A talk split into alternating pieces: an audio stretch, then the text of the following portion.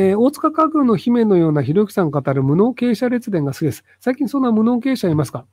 えっと、まあ、さっき言ったのでいくと、あの、ボットが多いのにキャプチャーを入れない5チャンネルをやってる人とか、あと、まあ、ジャニーズ事務所の社長と副社長の無能さはすごいですよね。いや、あの問題はもうちょっと前にちゃんとやってれば、解散までいかなかったとしても、やりようはあったと思うのに、なんでこう、後手後手で言って、結果として、あの、もう解散しますみたいなことになっちゃうのかなっていう。だからそういう意味でいくと、まあ、えっ、ー、と、メリーさんがやることになって、で、その、 SMAP を追い出して、飯島さんを追い出したっていうあたりから、まあ、要はその、優秀なスタッフと優秀なタレントを追い出すっていう時点で、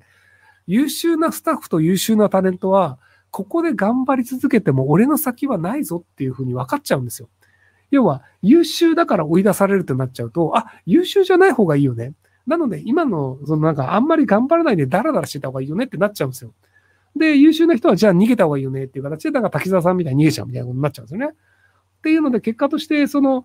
ジャニーさんが亡くなった後、まあ、長期的にはこういう構造になっちゃうよねっていうのが、時間の問題で起きるのが、結果として思ったより早かったよねっていう話だったんじゃないかなと思いますけども、はい。その、そえっ、ー、と、ジュニアっていう構造があって、そこから若手が輩出されます。で、ただそこを育てるという能力っていうのを、ジャニーさんと滝沢さんが持ってたんですけど、その二人がいなくなりましたっていうので、ある種長期的に積んでた部分があるんですよね。で、じゃあその被害者問題っていうのができたときに、じゃあその被害者とか対し、まあちゃんと向き合って解決するっていうのを、先手を打っていれば、そこまで問題大きくならなかったと思うんですよ。で、あの、カウアンさんが言い出して、で、カウアンさんが、その、メリーさんにやっじゃえっと、ジュリーさんと、あと、えっと、あの、PR 会社の嗣原さんと一緒で3人でやったときに、本当にそういうことがあったのって疑われたんですよね。で、あの、心の中で思うのはいいんですよ。要は、その、自分のおじさんが性的な加害をしたかどうかっていうのが、その、本当にやったのかどうかわからんっていうのを知りたいという気持ちはわかりますと。ただ、被害者に言っちゃダメでしょ。要は、被害者にそれ言って、被害者が、いや、やれてないっす嘘っす嘘っすって言うわけないでしょ。なので、その、嘘ついてるかもしれないって思ったとしても、それは口に出しちゃいけないんですよ。だって、あなた嘘つきですよね。被害って言ってるだけですよねっていうのを被害者に対して言ってるわけじゃないですか。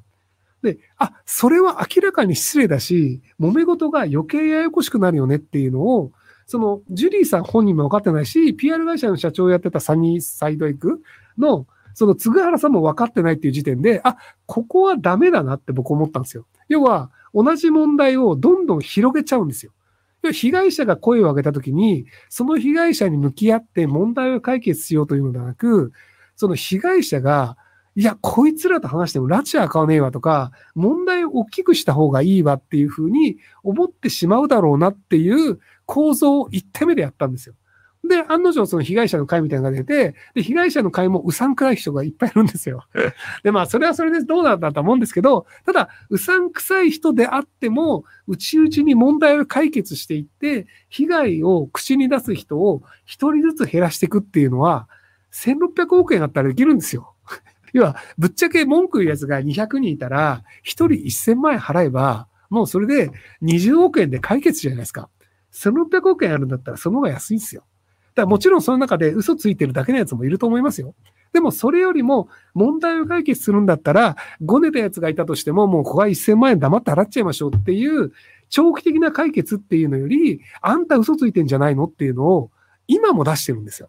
被害を加え、そう主張する人の中には、なんか信用できない人がいますみたいなリリース確か最近出したんですよね。だから、あ、考え方全く変わってねえわ、と思って。だからそういう意味で、あ、この人たちは事情能力ないから無理だな。なので、やっぱね、二代目はね、二代目とか三代目はね、無能が多いんですよね。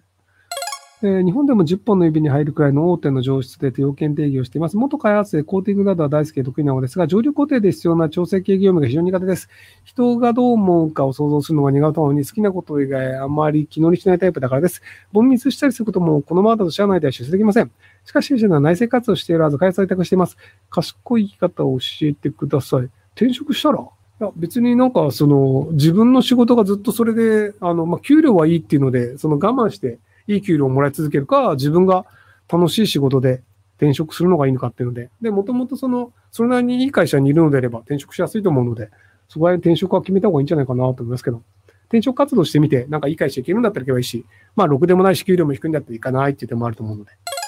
ロト6やビッグなどのくじは一等が数億ですが、本当にかさまらなく一般の人が当たる人がいると思いますか？いやー、僕ね、これもね、信用してないから買わないんですよ。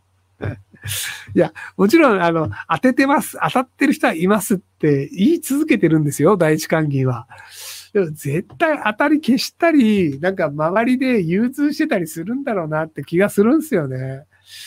だから僕は基本信用してないです、そこは。はい。